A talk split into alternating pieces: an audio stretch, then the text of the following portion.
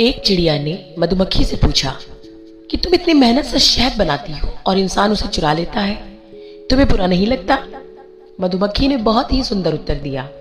वो मेरा शहद चुरा सकते हैं, लेकिन मेरी शहद बनाने की कला नहीं चुरा सकते।